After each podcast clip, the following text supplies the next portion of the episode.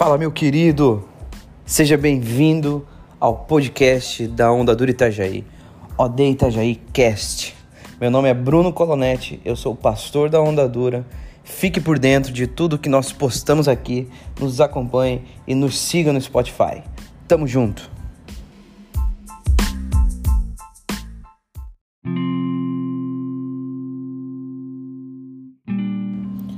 Para você que chegou pela primeira vez, nós estamos fazendo no nosso podcast uma série de devocionais diários, quarenta dias de devocionais diários baseados no livro Uma Vida com Propósito.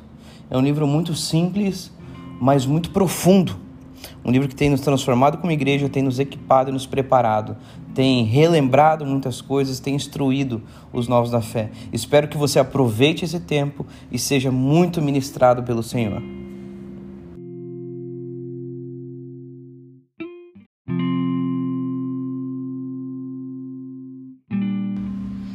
Hoje entramos no dia quatro da nossa série de devocionais, Uma Vida com Propósito. E o tema de hoje é que essa vida não é suficiente. Entenda uma coisa, meu querido. Isso é muito profundo e muito sério. Espero que Deus fale ao seu coração. Eclesiastes três diz que Deus derramou sobre o coração do homem um desejo pela eternidade. Há no nosso coração um anseio pela eternidade. E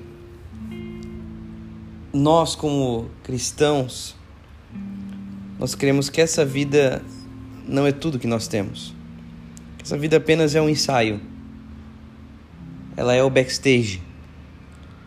Ela ainda é só uma... É só a volta de aquecimento. É só nosso... É a nossa preparação, é a pré-escola, é aquilo que nos prepara para, de fato, começarmos a estudar. E não esqueça de algo, porque esse entendimento muda tudo na nossa vida. Nós fomos feitos para ser eterno. Como nós falamos antes, nesses três devocionais, Deus já havia pensado em você há muito tempo. Deus já sonhava com você antes da fundação do mundo, antes de nós estarmos no ventre da nossa mãe. Deus já havia predestinado os nossos dias e Deus nos fez eternos. Quando Deus cria o homem, Ele cria o homem para ser eterno.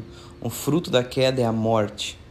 A morte não faz parte do plano original de Deus. É por isso que no céu não haverá morte, dor, choro, enfim, tristeza.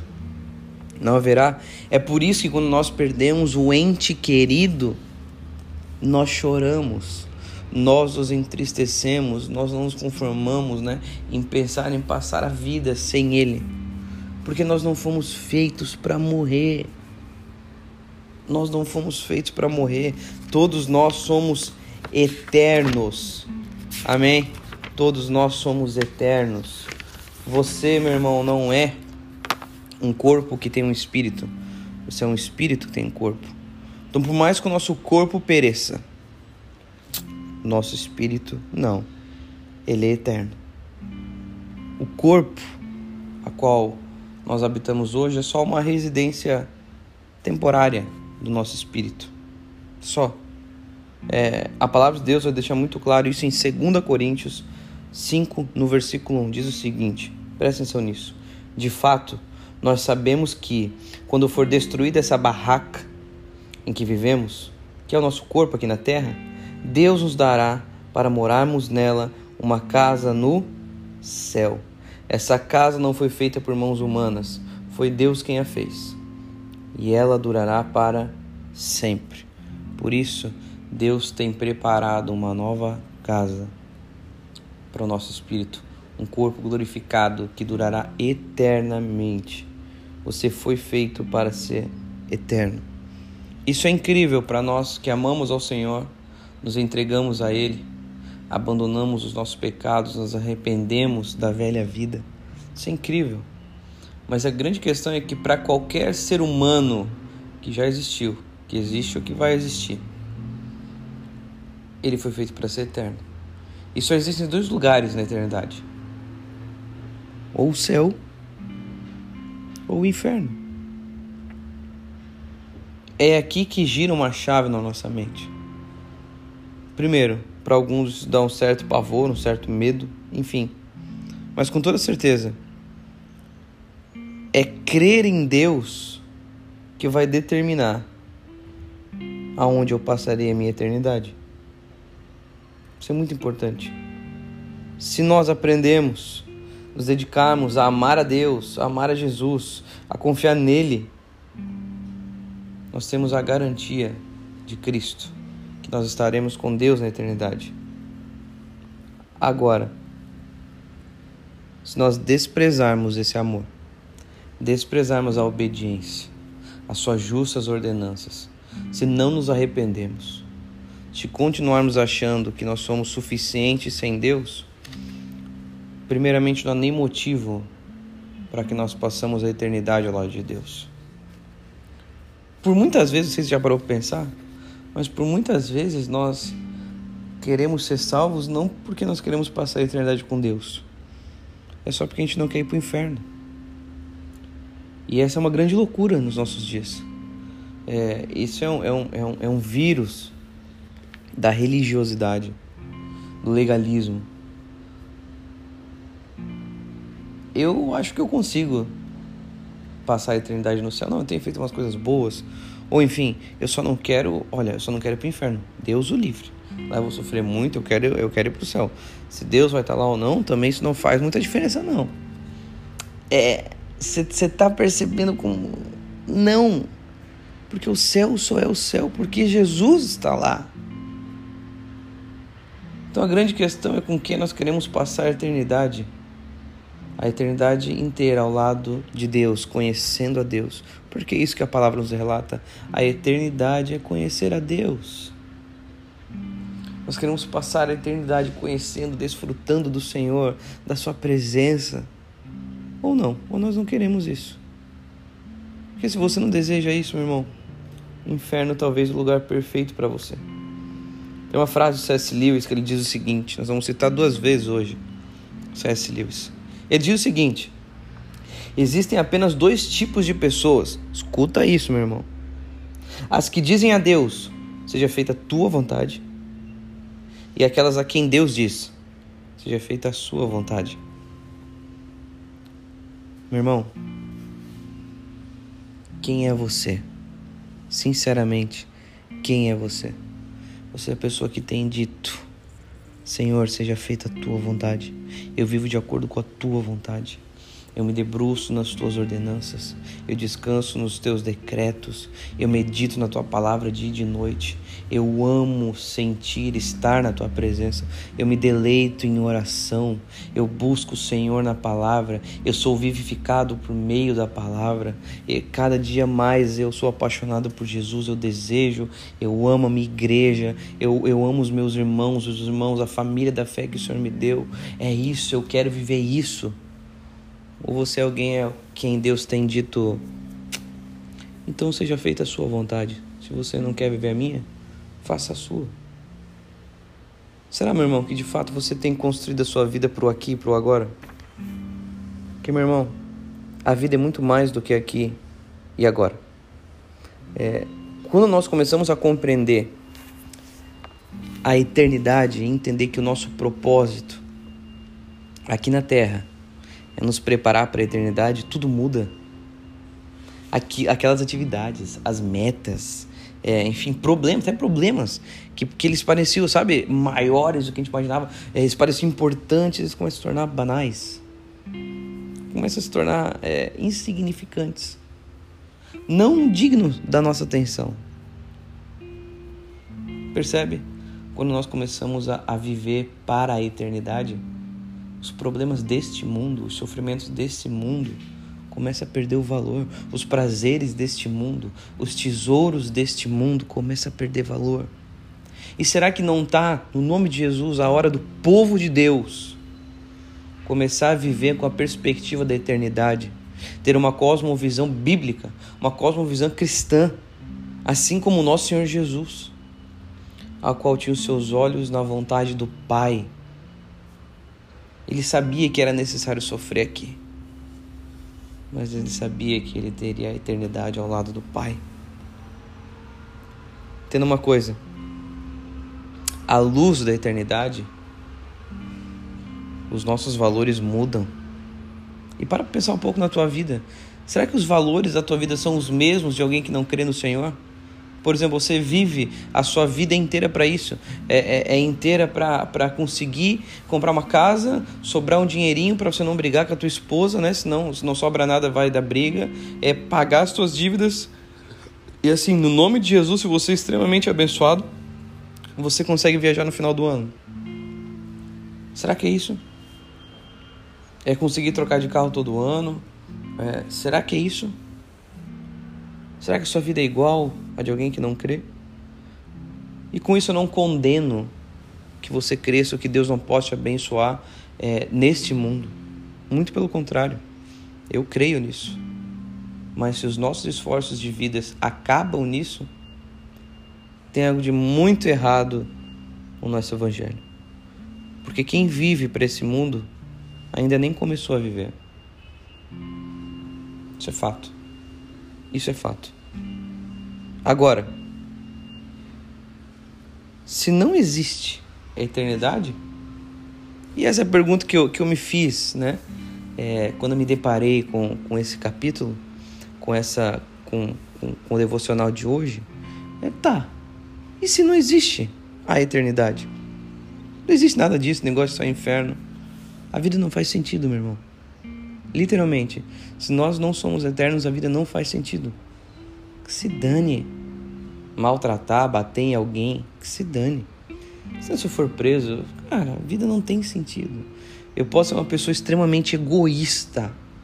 Maltratar todos não tem valor nenhum, isso não muda nada na minha vida. Isso não muda nada, vai acabar aqui.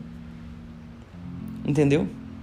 É, isso não tem consequências na eternidade. Então, entenda uma coisa. Por mais que nós estamos aqui é, lançando essa pergunta, não significa que eu creia nessa pergunta. Entenda que todos os nossos atos geram consequências eternas. Creia nisso. As consequências são eternas para tudo aquilo que nós fazemos aqui. Cada ato da nossa história, cada ação que nós cometemos, isso ele ecoa na eternidade. E talvez o maior erro da nossa geração tem sido construir uma vida a curto prazo. E o jovem, ele é burro nesse sentido. Muito burro. Porque ele vive por aqui agora, bateu vontade, eu faço. Né? Você percebe que essa é uma característica dos inconsequentes, né? É alguém inconsequente financeiramente, né? Fiquei com vontade de comprar, vai comprar. Ah, não tem problema. Não vai dar nada. É... Enfim, alguém inconsequente nos seus relacionamentos. Ah, eu vou falar isso aqui também com a Cidana, tem que ouvir. Ah, não, eu vou... Não, fiquei com vontade de trair, vou trair com Cidana. Ah, eu vou falar tudo que eu penso mesmo com Cidana, que vão... Você percebe? Isso é uma característica de imaturidade. Logo, o crente que constrói sua vida com Deus a curto prazo só revela que é um crente totalmente imaturo. Se nós podemos chamar de crente, né? Pobre o homem que vive por aqui e agora. Que vida triste, que vida horrível. Alguém que vive por aqui e pro agora.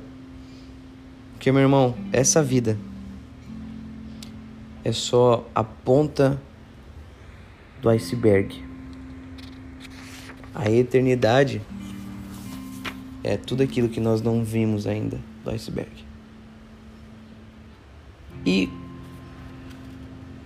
graças a Deus, nós cremos na eternidade ao lado de Deus. Mas como é que será a eternidade ao lado de Deus?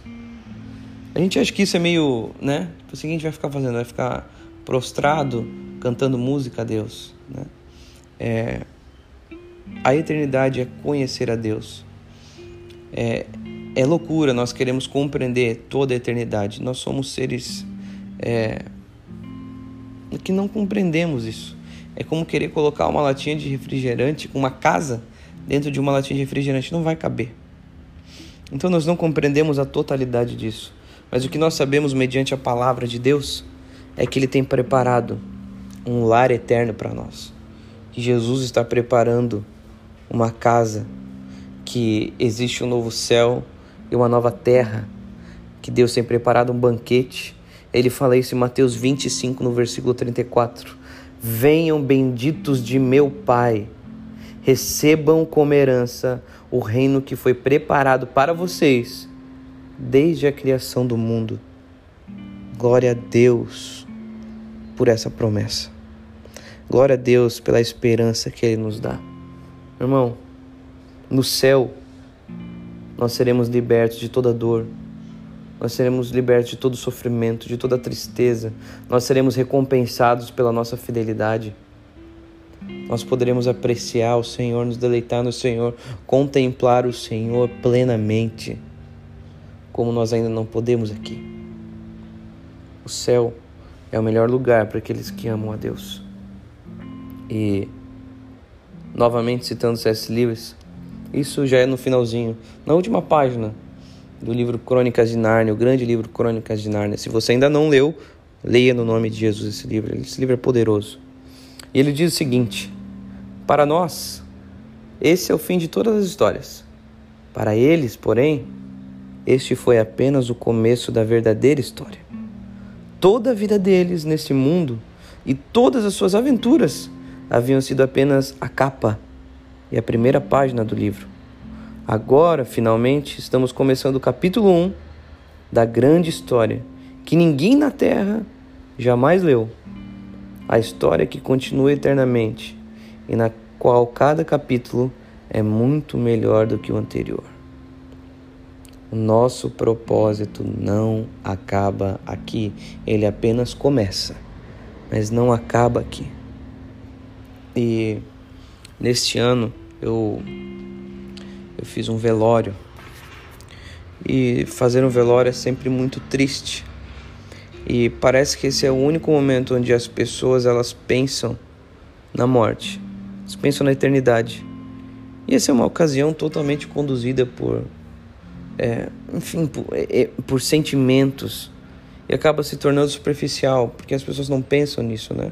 Elas só ficam abaladas com a situação, e talvez seja o caso de pelo menos nós cristãos. Nós, come- nós devemos pensar mais a respeito da eternidade e não menos. Tentar evitar. Ai, não, não quero nem falar nisso aí. Não quero... Não, não, não. Nós devemos falar sobre isso. A nossa esperança não está nessa terra. A nossa pátria não é essa aqui. Nós somos de uma pátria celestial. Deus tem preparado um lugar para nós. É isso que não nos faz perder o foco. Um cristão que não mantém os seus olhos na eternidade, ele se distrai com todos os artifícios do mundo para os nossos dias.